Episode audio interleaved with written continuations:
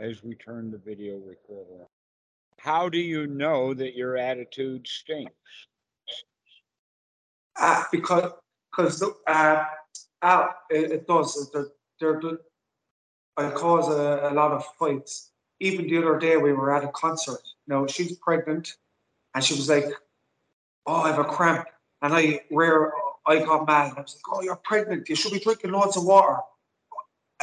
I shouted at her and I cursed at her, and instead of just saying, "Oh, baby, I'll go and get you a bottle of water there now," which I did, but after I gave out to her. Mm-hmm. Okay. The winner's attitude would have been your attitude. All right. So what you're saying then is is that upon deeper reflection in the past after the event, that's when you recognize, okay, and we've got two examples of that. One is the example of listening to a video and recognizing that you were using what we in consider in our culture low class language. Okay, and then the other one would be that uh, about your attitude, and you recognize your uh, that your attitude w- uh, was stinky because somebody gave you some flack about it. Is well, that right? Yeah. Well, look, a twelve-step program is about reflection anyway, and I try to be Mhm. self-conscious as well, Dhammarato. Well, uh, let us forget about the self and just be conscious. Okay, which actually means to be awake and aware of what things are happening rather than looking at it in the sense of the results of what happened. Because that's what we that's where we get started. We get started uh, this is actually an important point uh, so let me spend a little bit of time with it. The um, the average western student thinks that there is a lot to learn. There's a lot to know there's a lot of information, a lot of sutras, a lot of stories, a lot of ways to apply the Dhamma, and the Dhamma is huge. I mean, there's 45 books in a bookcase case full of it. Okay, so we get the idea that there's a lot to learn. And this is a major mistake that we all make about it. I made it too in the sense that no, there's not that we need to know a lot, but we just need to know a few things and we need to know them often. Just a few things. That's all there is to it. So, uh, we've already understood uh, about attitude. We've talked about that, and now you're coming back and saying that your attitude was was stinky. Only because of the results that happened later, that you could see it in retrospect. And what I'm saying is, okay, that's good because now you're beginning to see uh, it in a karmic sense of if you do something, then there's going to be a result for that. And that's the first way that we learn about dukkha, that dukkha is actually the result of some other behavior and that wisdom develops in the sense of seeing how things are, are going to happen. One of the examples of that could be uh, uh, taking the example of hunters and guns. That if you go to a gun range, everybody on that gun range is going to be mindful and aware of which way you're pointing your gun. If you wave your gun in, around, not being mindful of which way it's pointed, people are going to start pointing that out to you. That you do not just wave a gun around in any old direction because that's dangerous. If the gun goes off, the bullet is going to go whichever direction the barrel is pointed. So we have to keep track of which way things are pointing. This is a really excellent definition of wisdom. Wisdom is not necessarily seeing dukkha as it arises, but it's seeing how things are going, seeing the direction that things are headed in, just like seeing how the gun is pointed. So, this is the new level of wisdom or the new thing about dukkha is not just being able to see dukkha, but to see it as it's being created or as things are pointing. All right. So if you can recognize, for instance, that what you're saying now uh, is going to result in someone else is thinking that you've got a stinky attitude, then catch that attitude when it's happening. When you're pointing your gun in a in a in a sticky way. This is the way to begin to understand that we're actually working on uh, learning how to see things in advance. But in order to do that, we have to see the way things are uh, in the moment. So if you do something and then that that occurs dukkha, you can look back a little bit and say, "Oh, the reason why she got upset as me is because I said things in a way uh, that showed that I didn't have a good attitude." So now I can begin to use that as an example so that when I have a no good attitude, I'm not going to open my mouth and dump all of that attitude on a girlfriend because she's going to give me an attitude back. Okay. So this is how we begin to, to see things is by uh, looking at the cause effect. And as we do that, we begin to back up in time so that we catch things quicker and quicker. So, uh, in this example that we're talking about, I do not need to know who manufactures every gun. I do not need to know how to field strip every gun that comes into the shop or into the place. All I need to know about that gun is which direction is it pointing. Yeah, you were speaking to, I think, Lorient the other day about dependent origination. Is this kind of similar stuff? Mm-hmm. This is what we're talking about. This is dependent origination. In other words, uh, the result is uh, has has a um, a dependency.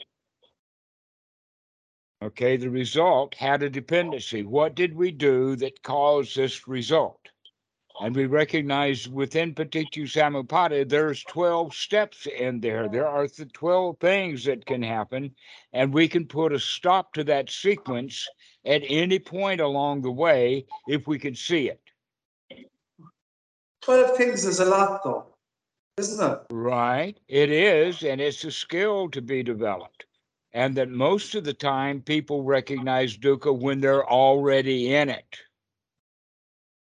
when we're already in it is when people see it. Uh, here's an example. Imagine that two people are in an argument. Somewhere along the time in that argument, one or the other of them are going to wake up to recognize that this argument is going nowhere.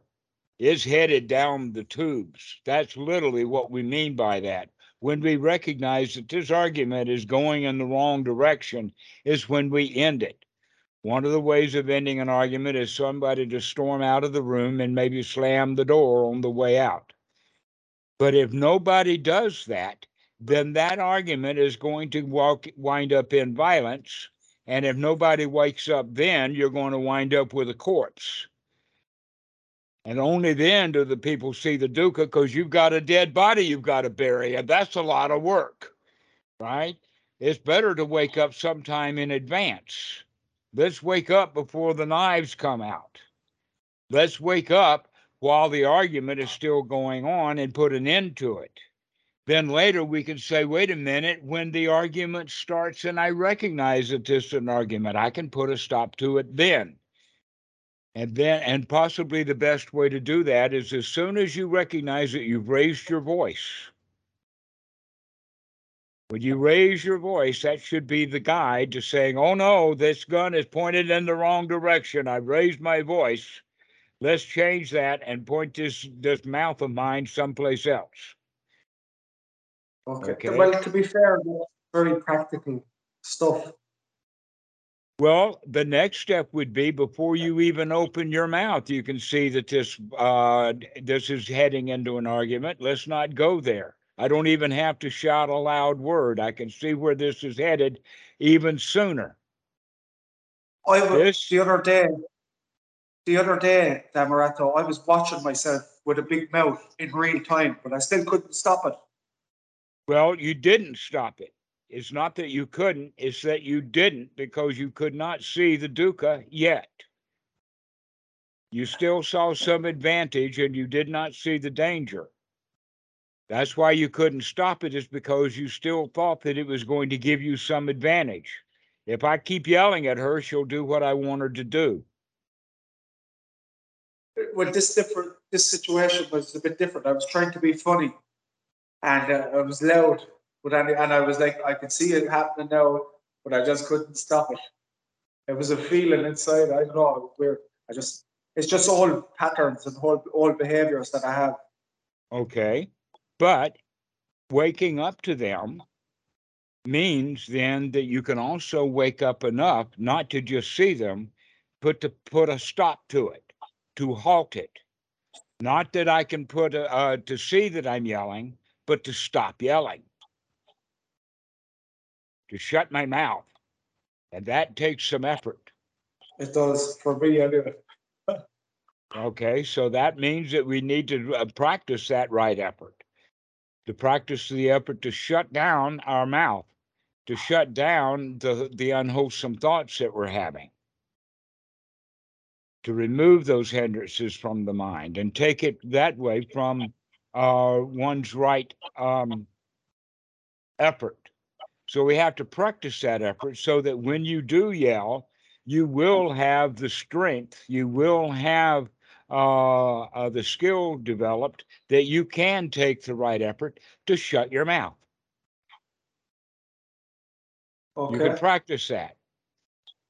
And the way that you were practicing it is by thinking about that argument and say, stop. And then go do something else, take a different track. So this is what we mean now about we don't need to know a whole lot of suttas in order to shut our mouth. All we need to know is is that we're yelling and it's time to stop and I can stop. And that's all we need to know. Okay. The other day, Deborah, I thought I was going through a bit of suffering in my business because sometimes I get a bit paranoid. And I was it, it took me about an hour of hard work to get rid of it, to get the unwholesome thoughts completely out. Is is that is that okay? That sometimes it might take an hour of hard work of fighting with the thoughts. It is when that's the wrong effort of fighting with it. The way to do it is to do it joyfully in the sense of, aha, I see it again. There it is again. I can handle that. You see, when you're fighting with it, you think that it's an enemy and that it's a strong enemy and that you have to fight because you're weak. No, I, I, it wasn't a fight like that. It was because my mind was in a loop anyway when I'm suffering. Same thoughts. So it was more like that. It just took a lot of work to get them out. Ah, but every time you see that thought, that's getting it out. Aha, I see you is now not that thought. Okay. Look at it like this. Imagine that these th- these thoughts are this way and that we're in it. We're stuck on it. All right. I am angry. I am foolish. I am frustrated. I am this, that, and the other thing. And then the waking up and taking the right effort is to say, aha, I see you. And now the thoughts are there, but you're not the thoughts. You're the observer of those thoughts. So you change your frame of reference from being the thinker into being the observer of it. Aha, I see you. That's okay. the change that we make. The right effort to come out of it and to be and to see it objectively. In other words, you are not that frustrating thought. You're the observer of that frustrating thought. This is who you are now, not the thought itself. Later, we'll recognize that we have the thought, we have the observer, but I'm not either one of those things. There is observation, but I am not the observer. is exactly the same as there are frustrating thoughts, but I'm not the thought. So in a way, we would have I I see that thought, and now I see the observer. Okay, so that's the way that you begin to look at it is is that you are not those thoughts. You can you can observe them from the outside. And that's the that's the right effort is to say I see those thoughts, but I am not those thoughts. I'm the one who sees the thoughts. Yeah. Okay. Um, I'm the yesterday, observer. I am not the thought. I'm the observer of the thought. I remove myself. I get some distance from it. okay. Practice it that way. See it that you are not that dukkha. You are not it. You are the one who sees it from a distance. Okay. Well, yesterday I had some good practice that we're at. And I know from my meditation, I've heard you say life. We get life. And you use the word enlightenment and you say, hmm Yeah, lighten light. up. But I actually can feel life now. And I I could I never felt like that before from my meditation. I've had some positive thoughts and some experience with the jhanas, but now I'm starting to get life. And it's pretty nice and relaxing and Mhm. calm. But uh, when you're like that, your attitude naturally is just quite good. Well, I, I let us say that when your attitude is that good, you're naturally light. okay, That it's our attitude of being light that creates the lightness, just like the attitude of being heavy creates the heaviness. Our attitude is is very much involved with that. And you can recognize that you have a choice about the way that we're going to feel. We have a choice about our attitude. And the and the best choice about it is to see that I am not that heavy dukkha. I am not that complaining thought. I see it, and because I can see it, I've already changed it from being stuck in it to just seeing it there. So you've already made what change you need to make. I am not frustrated. I see frustration. And aha, I am not frustrated. Aha. Just because there is frustration there doesn't mean that I have to be frustrated. That's the old way of doing it. But when we see the frustration, you recognize, oh, that's just frustration. No big deal. Not a problem. Because you're not the frustration. You can change that by withdrawing, coming out with the phrase the Buddha used, aha, I see you. He says, aha, I see you, uh, uh, Mara, but we could use it with whatever we're doing. Aha, I see you, boredom. I see you, frustration. I see you, bad attitude. I see you, victim.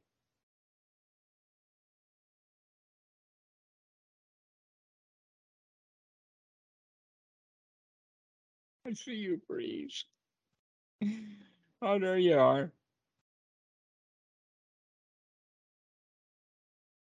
Yeah, I lost you there for a sec, but you're back there now. Um, yeah, I'm hearing all that. Um, what else have I to say, Dhammarato? Um, There's no problem. The If we just stay with this, that's the important thing is can you stay with, aha, I am not those thoughts, that I'm the observer of those thoughts. But then we come to find we're not the observer either. But we're That's no, they're, they're right. There's just observation. There's no need for an observer, just observation. But observation is so much better than being stuck in it. I am the frustration. I see the frustration. Uh, there is the seeing of frustration. And so we don't have to worry so much about who am I. What we can begin to understand much better is who I am not. You'll never find out who you are All you'll ever be able to find out is what you're not, and whatever you're not, what does that mean? Whatever you thought you were, you're not that. Don't worry about who you are, worry about can you see dukkha in advance? That people who go around worrying about who they are, that's a bunch of dukkha because they'll never figure it out. Because we're always a moving target. Sometimes you feel like a nut, sometimes you don't. So if you say, I'm a nut, sometimes you're not. And so there's no reason to try to figure out who we are. What we can do instead is better uh, is to make sure that we know what we're not. So when we say I am frustrated, the answer to that is no, you're not. You're not frustration. You can see the frustration. And then you say, oh, well, I'm the one who sees. No, you're not. You're just observing the observation. Sometimes you observe, sometimes you don't. So you can't say, I am the observer, because that'll change too. So we don't need to worry about who we are. The better thing is to forget about it. It's not an important point. Now, in Western Buddhism, anatta has become a great big hindrance to so many people because they think that, oh, I've got to figure out who I am. And the Buddha's already says, no, don't try to figure out who you are. Try to figure out dukkha. Because if you try to figure out who you are, you'll wind up being dukkha. That's what you'll be. But if you can see dukkha, then you won't become the dukkha. If you don't become the dukkha, there's no telling who you are. You don't know. Okay. And ju- just when you mentioned the Buddha, Dhammarato, I know they say he sat under the tree for six years, but realistically. No, he didn't. No. He did. He was all over the place. No. Okay. But you're talking about the time that he did sit under the tree was was more just like a couple of weeks or maybe six weeks or so. That was the time, but not six years. No, he was out practicing austerities. He was becoming a very thin dude. He wasn't eating well. He was uh, doing self flagellation and all of that kind of stuff. He was a wandering sadhu. Okay. But when, uh, as soon as he got into the first jhana again, or into the jhanas, did it, it only took him one night to become the Buddha then? Was, is that correct? Well, uh, according to the suttas, he had been doing first jhana since childhood. He had been doing okay. first jhana since childhood, but he did not understand the value of the first jhana. That's why he wanted more jhanas and more jhanas and more jhanas. It was only after he came to conclusion that the way that he had been practicing was wrong, that he was never going to become enlightened by practicing the kind of ways and austerities and whatnot. And then he recollected why was I afraid of the pleasures of first jhana when the pleasures of first jhana are not sensual pleasures? And that indeed the first jhana is the path to enlightenment. Okay. Okay. Getting yourself out of dukkha into sukha. That's the whole point of first jhana. Can you get yourself into a state of sukha and then keep it? Or are you going to fall back into hindrances?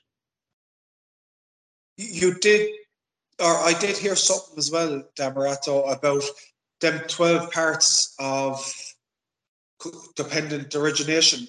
Is that something you have to figure out when you're in the jhanas as well to become? Actually, by getting ah. By getting into first jhana, you have to watch what you're doing. Once you get into first jhana, now you have the skill to watch what you're doing. Aha. Okay, so first jhana is actually investigating what is. Now, when we're in hindrance, when we're investigating, we're investigating hindrances and dukkha and all of that. When we've come out of that, then we are going to investigate what we did to get out of that. So we're actually now going to take applied and sustained thought as our object. We're going to investigate that. We're going to ask questions like, how is my sati? Because that's how I got here. How is my um, uh, sukha? How is my piti? How is my applied thought? How is my sustained thought? Basically, what we're going to do in First Jhana is review First Jhana over and over and over again to develop that piti and develop that sukha. Once we get the piti and the sukha really strongly developed, then we don't have to do the applied and sustained thought to keep that going. And that would be the second jhana is just experiencing how good we feel. That's the second jhana. The first jhana is getting ourselves into feeling good, talking ourselves into feeling good, putting the mind to feeling good. And then after we get ourselves feeling really good, now we're going to pay most attention to not how we got to feel so good, but actually how good we do feel. That's about okay. as far as we need to take the progress right now. So that okay. would be what do you do when the mind is fit for work? Is you look at how the mind got fit for work because we're going to like improve that yesterday and the, the day before, I think, definitely yesterday, I could have loads of applied and sustained wholesome thoughts. But I, I, and I feel calm, I feel relaxed, I feel light, but I still don't have that piti or sukha. Is well, you just said you did, and then you said you don't. Well, yeah, I felt calm and relaxed, but it, it's not the same joyous feeling I had before, Dhammarato. Well, you're I'm wanting not, something you don't have. That's the whole point. No. There you go again. All right. No, That's no, no, major, no, no. Listen to me. This is a major problem with students. Is is that once they have an experience, they think that that experience is so marvelous that they've got to do it again. And when they do that, now they want something that they don't have. They're guaranteeing that they can't get it again because they want it now. The first time that you got it, you didn't want it. You allowed yourself to be relaxed enough that you fell into it. Now that you've had it, now you want it. You can't have it when you want it because dukkha is uh, the definition of dukkha is wanting something that you don't have. We need to get ourselves back into a state of satisfaction.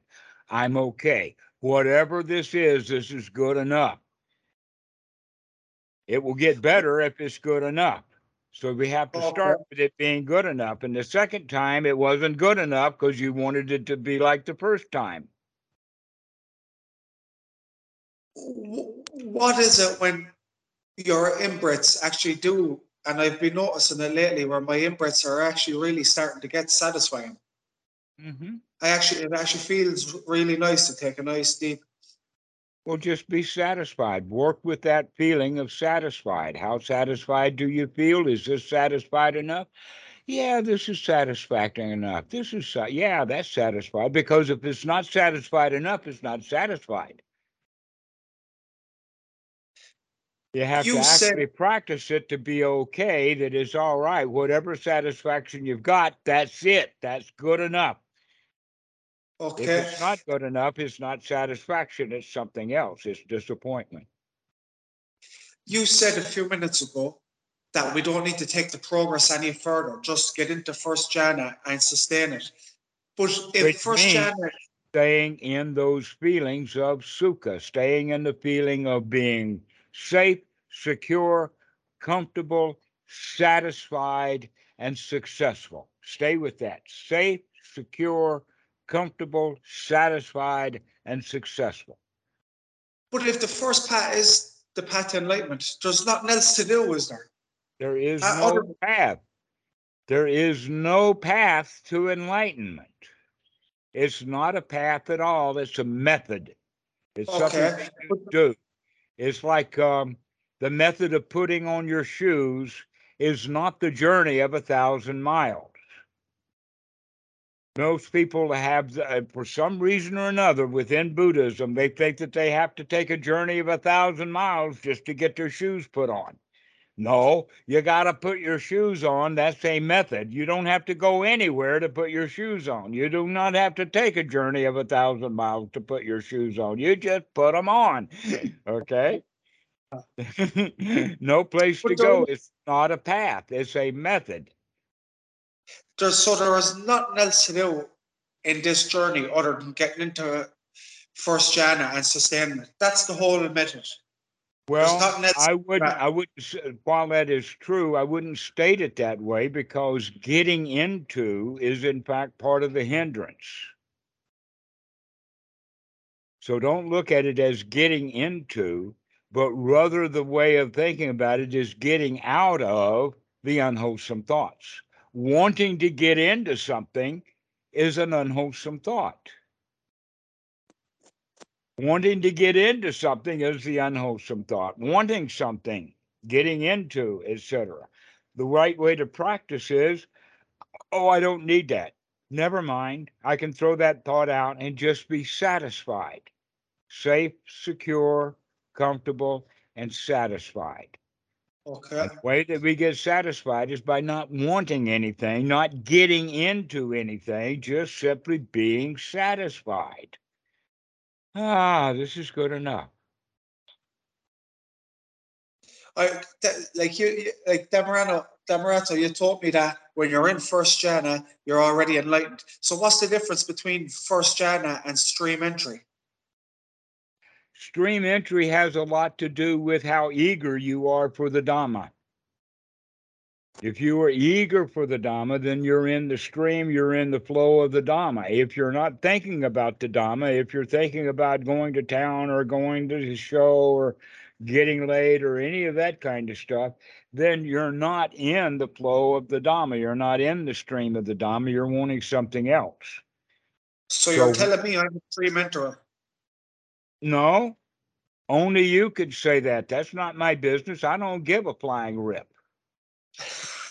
ah, you do. You do give a shit. No, I enjoy when people that are in a state of enjoyment. Yeah, but you know what the Westerners call I know the Westerners have made a big, big deal out of ordinary things. And because they made a big deal out of ordinary things, when they find ordinary things, they think those ordinary things are not good enough because they've already got an idea of what things should be.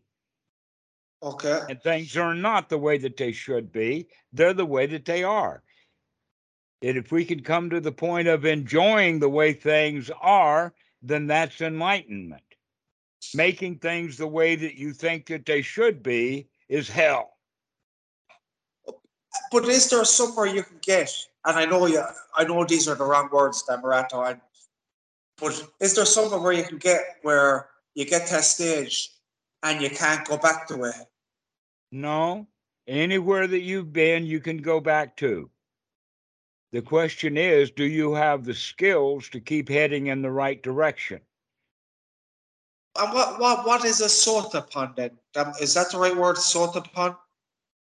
The sotapan is the same thing. That's the Pali for the word stream entry. And what it means is you're in the stream of the Dhamma. You're in it now because that's what you care about. You're enthusiastic. You're eager. You want to hear the Dhamma. That you're, let us say it like this that if you're on the computer, you're on YouTube, then you want to naturally listen to Dhamma. You don't want to listen to the news because the news is full of dukkha. Now, if you can Oh, listen Okay. So if you've already got the Dhamma, if you've already got your joy, then you could put up with the news without getting stuck in it. But if you get stuck in the news, then the better thing to do is to go listen to Dhamma because that's what you really care about anyway. That's what a stream enter is, is one who is seeking the Dhamma wherever it may be found. Okay. Um. Yeah, That's so what tell me stream enter is, is, is being in it right now, thinking about the Dhamma, wallowing in the Dhamma, playing with the Dhamma, seeing the Dhamma. Um, one of the examples of that is in the sutta is imagine that a cow has a brand new calf. They are too old. That mother cow uh, continues to eat her grass. She's out grazing, but she's got one eye on that calf. That calf is not going to go anywhere, not even a step, without mother cow watching over that calf. That's the way that we can think of. Though you go about your daily living and eating your cud, you still are watching that baby dukkha or that that baby dhamma. You're guarding it. You're keeping track of it every step of the way. You don't let that dhamma out of your sight. That's the stream entry. Well, well, if that's the case, half the day I'm a stream mentor. Okay. Well, if if that's the criteria, twelve hours in a day I'm a stream mentor. Might be eight some days. It could be twelve another day. It could be sixteen another day. Okay. But if you're judging it, engaging it, and wanting it, and and uh, uh, being proud of it, then you're not in it right then. Right. Being well, proud I of would. being in the Dhamma half the time, that moment of being proud of it, you're not in it. You're in Well, I pride instead. What I thought stream entry was, I'm I'm definitely not in that stream entry. But if you're saying all you want to do was learn about the Dhamma, well, that means I'm a stream enterer some of the time. But that doesn't mean anything. It's only in Western Buddhism that they put these kind of attainments on there as if these attainments mean something. They don't mean anything. What means something is, is that you're curious and interested in the Dhamma. That's what Yeah. we're really talking about, not that we put a, some stupid label on it. That we're very Yeah. label oriented. It's like getting a degree or getting a certificate. But Dhammarato, you The could just saying because, like you told me before, when someone used, even if you asked Buddhadasa, are you enlightened? He would never answer that question when clearly he was. Well, you, that is clear to you. It's irrelevant. You know, so Remember that beauty is in the eye of the beholder. Actually, that's not correct. Beauty is in the mind of the beholder. If you see Bhikkhu Buddhadasa as enlightened, then he is. Bhikkhu Buddhadasa is wise enough not to pin any labels on it. You're the one who is pinning the label. Recognize that you're the one who is calling him beautiful. Well, if I never met the man, and sometimes I see a picture of him and I get a feeling like he's my granddad, he obviously is a beautiful man, a beautiful soul, or whatever, Well, a lot of people think so. including yourself. Well, I also recognize that that's just an attitude, that's just a thought. And I don't actually know. And it doesn't even matter. Well, it kind of does, but it, I, No, you know, it Oh. doesn't. Because those labels are important to you, is why it matters. The word enlightenment is just a label. It doesn't mean anything. The word arahant's just a label. It doesn't mean anything inherently. okay. Words need to be defined in order for them to be used. And most of the time, we get these highfalutin Pali words into the English, and the Western Buddhists don't really understand that these words just have working definitions. They don't mean anything. There's nothing inherent in the word um, arahat. Let's use that word for a moment. That, in fact, uh, I don't know if you know this, but there has been uh, some controversy with one particular monk saying, Oh, this guy is a liar. He's not enlightened because, or he's not an arahat because he does not fit my definition of an arahat. Okay. So where this, where this guy Dan has already said, Yes, I am an arahat, but I've got my own definition of the word, Okay. Right. Yeah. right? Well, I know. I know. I know that Dan you're on about. Okay, so we can let Dan have his own definition. We don't have to shove our definition of a word down Dan's throat just so we can accuse him of not being what he says he is. That's ridiculous. Okay.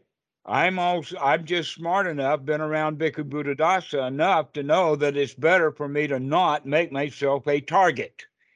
Because if I claim anything, somebody's going to say, oh, no, you're not that because I know my definition of that word and you ain't it. So why claim anything? All you're doing is just making trouble. That's dangerous. That's why I, uh, from uh, the wise point of view, is don't claim anything.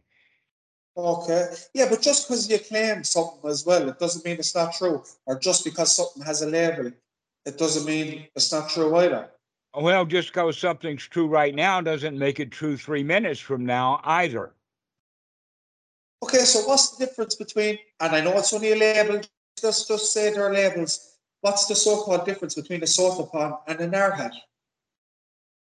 Well, the whole point is is that we can give up on trying to figure that out and just be satisfied.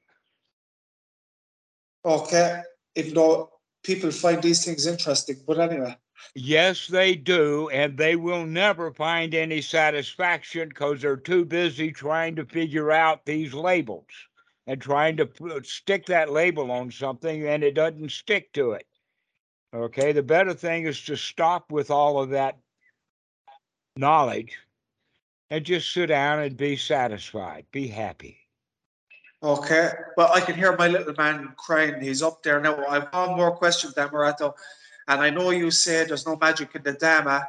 And look, this is not really magic, but the more conscious, the days when I've been more conscious and I have really good practice, some strange good coincidence have happened.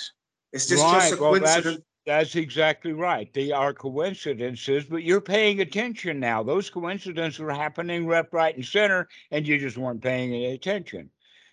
I see coincidences all the time. I've heard people say people who are for it. I know, but I've heard people who claim to be enlightened, and I think they have good dharma, and this that that someone might ask them, "What what do you make of the universe?" and they'd say, "I think the universe is conscious." Would you agree with that, or? Oh shit! I pissed you off, didn't I? Uh, the problem with that is, is that we have not defined either the word universe or conscious. And so people will take whatever use of the word that they want with universe and whatever use of the want of the word conscious, and they'll just haul off into all kinds of directions without properly defining the words. yeah, but just generally speaking, would you agree that the universe is, is conscious and there is such thing as non-duality? Say, just Uh, a yes here- or no. Here's my answer. I have six answers, not two. You gave me a choice of yes or no. I will Okay. also take the choice of both, yes and no. I will also Okay. take the answer of neither one. It is neither one of them. The next one, the fifth answer is, is that I really don't know. And the sixth answer is I don't give a flying rip. Why not? because it doesn't matter. What matters is, am I satisfied whether the universe, whatever that is, is conscious, whatever that is, eh, or not? The question is, am I satisfied? See, you're asking magical questions and, Okay. and are going to remain confused. And confused is not satisfied. You can be satisfied without knowing the answer to those kind of questions. Okay, Dhammarato, I really enjoyed today's talk. I feel like we're getting very, I feel like we're getting very friendly. And uh, now, I, now I have to go and be a dad. What one? Give me one quick tip. How how, how you say the kids in Thailand are nurtured? Give me an example. How I, I do give lots of hugs and kisses, but give me an example how the kids in Thailand are nurtured, different than the West. Um, here's an example. When the child goes off to school, the teachers, uh, the, the parents will say, do a good job, pay attention. And what I tell my daughter is when she goes to school, have fun today, make some friends. Okay. Well, that's a good tip. hmm Well, no matter. Thanks very much, and I'll be hopefully I'll be in touch soon. Thank you, Dhammarato. right, Jane, we'll see you later. Good to talk Thank you. you. You too. You too. Bye bye.